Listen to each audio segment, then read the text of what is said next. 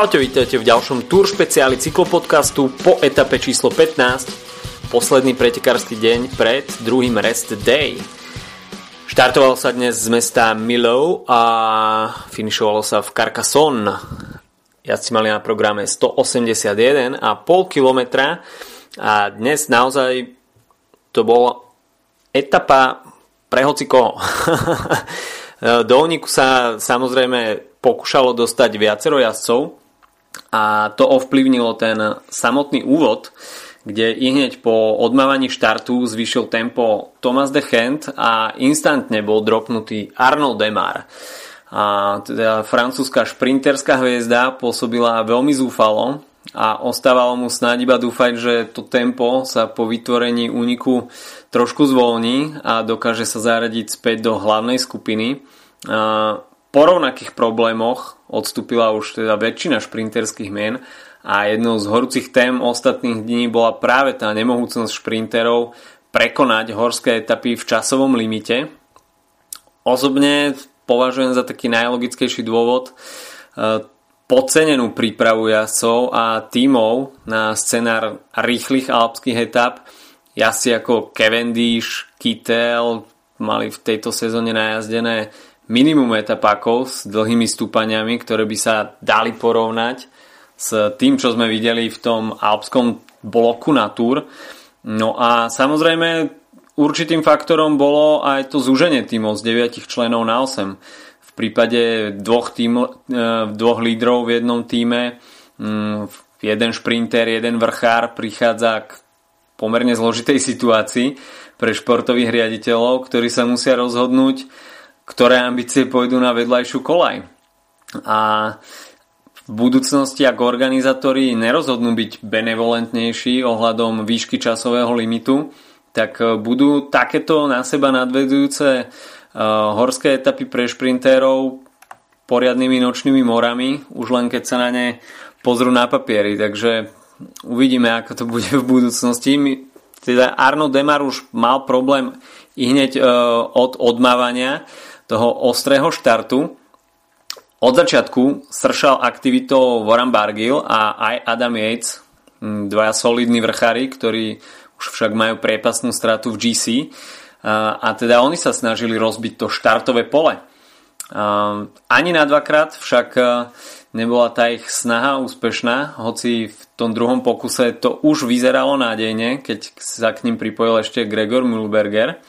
Mm, ale z pelotónu sa neustále nastupovalo. E, to tempo bolo veľmi ostré, takisto aj nepravidelné, ale dá sa povedať, že e, každý ten atak e, mal niečo do seba. Veľmi aktívny tam bol Julian Alaphilippe, ktorý však neskôr na tú svoju aktivitu doplatil, ale tá bodovacia, e, respektíve vrchárska súťaž a body do bodkovanej súťaže e, ho veľmi lákali, takže zo začiatku tom, tam bol tento jazdec Quickstepu veľmi aktívny. E, no a záľusk na body do bodovacej súťaže mal takisto aj Peter Sagan, takže on tiež v úvode sa tam pokúsal, pokúšal o viacero nástupov. No a tie neotichujúce nástupy teda sa postarali aj o delbu pelotónu a okrem trojice Demar van Kersburg a Ramon Sinkeldam, ktorí ostali úplne vzadu, tak eh, po 40 kilometroch pretekov mali stratu už 5 minút. No a ostala za pelotónom takisto aj asi 50 jazdcov a medzi nimi mená ako Taylor Finney, Sepp van Marke, Mačej Bodnár, Maxi Richeze, Jasper Stuyven, ktorý bol včera veľmi aktívny a dnes nastúpil s červenými číslami. No a táto skupina mala manko 2 minúty. Takže naozaj mm, ten úvod bol veľmi hektický. No a e, tá úniková tajnička sa nakoniec vyriešila až po 45 kilometroch, keď sa dopredu dostala 29 členná skupina jazdcov a za nimi sa definitívne e, uzavrela opona týmu Sky. Na poslednú chvíľu si to tam stihol dolepiť aj Peter Sagan, e, ktorý mal na chrbte ešte ďalších troch jazdcov, ale Peter Sagan teda e, stihol tú účasť v dnešnom úniku dňa. No a potom už nastal taký pokojnejší priebeh, ktorý kopíroval ten včerajší scenár a teda naberanie časovej straty toho hlavného pola. Ten pokojný priebeh v úniku narušil akurát tak Lilian Kalmežan, ktorý bral plný počet bodov na stúpaní druhej kategórie Col d'Essier, ale športový riaditeľ Direct Energy ho potom nakoniec stiahol späť k tej početnejšej skupine. Pretekať sa potom začalo opäť až pred rýchlostnou prémiou a to v zjazde, keď to skúšali viaceré osvedčené mená, ako Tom Squinch, ktorý už e, bol nositeľom bodkovaného dresu tento rok, Niky Terpstra, Greg Van Avermaet, ale priestor znova dostal, e, dostal znova jazdec Direct Energy Fabian Grelier, k ktorému si našiel cestu aj Julian Bernard. A v tom momente sa už stúpalo na kľúčové stúpanie dňa Pic Tenor a pre vrchárov to bol jasný impuls k rozprúdeniu tempa, pretože čelná dvojica mala k dobru už 2 minúty a na chrbte si viezli jasov typu Sagan, Van Avermaet, Terpstra alebo Colbrelli. A túto situáciu si veľmi dobre vyhodnotil Rafal Majka, ktorý vyrazil dopredu, no a na tom veternom vrchole Pictunor uh, už figuroval sám. Avšak za ním nezahálali napríklad Bauke Molema alebo Magnus Kort Nielsen. A hoci to Poliakovi teda v zjazde šlo, tak e, v tom bočnom vetre na rovine e, mu už nezostávalo nič iné ako spojiť sa s tou sedmičkou, ktorá sa vytvorila za ním e, v zložení Magnus Kort Nielsen, Michal Valgren, Bauke Molema, Tom Skuinš, Lilian Kalmežan, Jon Nizagir a Domenico Pocovivo. Tu vznikla zaujímavá situácia, keď Astana tu mala dvojicu jasov, Kornilsen Valgren, eh, Molema Skuinš z Treku a Joni Zagir Domenico Pocovivo z Bahrajnu Merida, takže tri tímové dvojice a pochopiteľne Lilian Kalmežan a Rafael Majka tu boli v početnej nevýhode, takže oni museli dúfať, že stihnú eh, zachytiť nejaký nástup. Rafael Majka tam navyše strávil uh, početné kilometre v, tom, v tej solo snahe, takže nebol úplne čerstvý. A, takže skôr sa to uh, videlo na úspech Astany, Treku alebo Bahrajnu Merida. A, začalo sa teda nastupovať a uh, veľmi aktívny tam bol Bauke Molema a Jon Izagir a nakoniec snaha týchto dvoch uh, bola kľúčová a rozhodujúca avšak za nimi sa stihol vyviesť ešte Magnus Kort Nielsen a nebolo pochyb, kto bol v danej chvíli na papieri jasným favoritom v šprinte.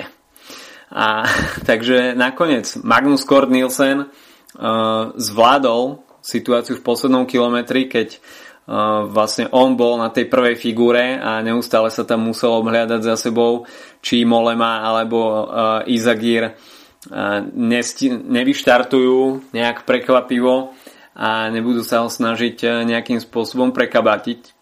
Mm, Magnus Kort Nielsen nakoniec však potvrdil tie papierové predpoklady a veľmi silným šprintom si jednoznačne prišiel po druhé etapové víťazstvo Astany za sebou, takže po včerajšku a, Omar Frail, keď e, dominoval v Mende, tak dnes Magnus Kort Nielsen v Carcassonne si pripýtal, pripísal svoje prvé etapové víťazstvo na Tour de France. E, dnes sme však opäť videli tie dvoje preteky e, v etape a to teda e, únik versus peloton s hlavnými favoritmi. V pelotóne sme nevideli žiadne nejaké veľké drámy. Jedine na Pictunor sa pokusil o útok Daniel Martin, ktorý trval pomerne dlho, ale bolo v ňom skôr viac panáš ako účinku a hlavní favoriti ho tam nechali sa v tom vykúpať a vyvetrať sa e, na čele. Vypracoval si, dá sa povedať, neväčší náskok ako nejakých 40-50 sekúnd a v zjazde bol stiahnutý, takže Daniel Martin sa dnes ukázal, ale nakoniec toho nebol nejaký veľký efekt a prišiel v skupine s hlavnými favoritmi, ktorá dorazila do cieľa s 13-minútovým mankom. Takže v závere toho druhého týždňa sa v GC neudiali žiadne veľké zmeny.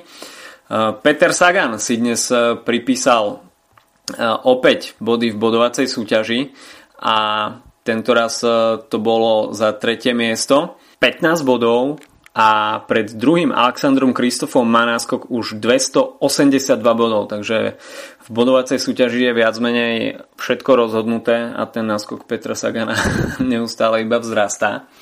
E, v GC je situácia následovná, teda nič nové od toho, čo sme mali možnosť vidieť včera. E, v žltom drese stále, stále Geran Thomas s náskokom minútu 39 sekúnd pred uh, tým môjim kolegom Chrisom Frumom. Tretí Tom Dumoulin stráca minútu 50. Na štvrtom mieste Primož Roglič stráta už 2 minúty 38 a na 5. pozícii Roman Bardet so stratou 3 minúty 21 sekúnd. Top 10 uzatvára Daniel Martin. V top 10 takisto dvaja jazdci Movistaru, Mikel Landa momentálne 6. a Nairo Quintana 8 a pred zajtrajším voľným dňom tak teda môžu športoví riaditeľia začať šiť taktiku na posledný týždeň. Jazdci smerujú do Pireneji a tam naozaj uvidíme ten záverečný boj o žltý dres. Zaujímavé bude sledovať e, pozíciu v týme Sky, ktorá je viac ako priaznivá, avšak bude zaujímavé, e, ako sa zachová Geran Thomas, ktorý doteraz deklaroval, že cíti sa byť iba jedným z tých dvoch kolídrov a Chris Froome by mal mať v tej tímovej režii hlavné slovo, ale nemyslím si, že Gerant Thomas to vo vnútri naozaj myslí takto, skôr išlo o nejaké diplomatické vyjadrenia a v týme Sky by si to mali počas voľného dňa jasne deklarovať, kto je tým naozajstným lídrom. A myslím si, že by malo byť jasné, že ním je v aktuálnej situácii Geran Thomas, ktorý zatiaľ pôsobí veľmi sviežo a aj podľa vyjadrení viacerých jazdcov, ktorým aktuálne nie sú na túr, tak e, Geran Thomas by mal mať najlepšie nohy v tom záverečnom týždni. Predsa len Chris Froome má za sebou Giro d'Italia výťazné, takže myslím si, že pokiaľ by malo ísť o prejavenie nejakej únavy, tak eh, Chris Froome s Tomom Dumolanom by mali byť tí asi, ktorých by v treťom týždni mohol postihnúť nejaký zlý deň. U Garanta Tomasa si myslím, že za danej situácie je to veľmi málo pravdepodobné. Avšak to nám ukáže až tretí týždeň, ktorý začne v útorok a pôjde sa z Carcassonne do Bagnere de Luchon 218 eh, km, ktoré budú zaujímavé najmä v tej druhej polovici. V prvej polovici budeme mať možnosť vidieť dve stúpania štvrtej kategórie, kde sa môže vytvoriť zaujímavý únik, podobne ako to bolo dnes. Ale nemyslím si, že toto bude etapa pre únik, pretože v druhej polovici bude stúpanie druhej kategórie, no a potom dve stúpania prvej kategórie, Col de Mente a Col de Portilon, ktoré E, bude vrcholiť na 208 km, takže potom uvidíme 10 km zjazd do cieľa, ale toto stúpanie o dĺžke 8,3 km s priemerným sklonom 7,1 bude si myslím natoľko motivujúce, že jazdci sa budú snažiť o čo možno najväčší počet atakov a myslím si, že uvidíme nejaké časové rozdiely v cieli.